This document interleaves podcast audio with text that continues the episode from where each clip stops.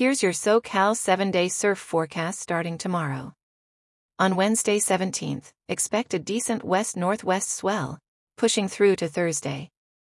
Wave sizes will range from knee-waist high for most locations, with shoulder-high surf at standout spots such as Ventura, the South Bay, and San Diego. There'll be light wind conditions in the morning, turning westerly in the late morning and afternoon. Rolling into Thursday, the surf's up a bit more with another west-northwest swell joining the party.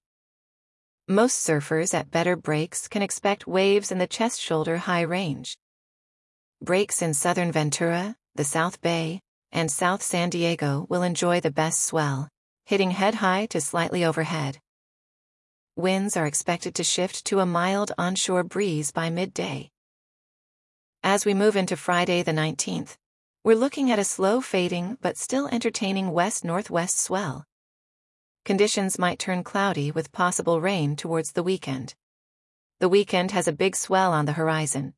A mid to longer period west-northwest swell fills in on Saturday, with a peak on Sunday, promising a consistent head-high surf at many spots and easily overhead waves at better breaks. For the following Monday and Tuesday, it's all about winding down from the big weekend swell. From all the forecasts, Thursday 18th and Sunday 21st will be the two best surf days based on surf height and conditions. That's your surf report.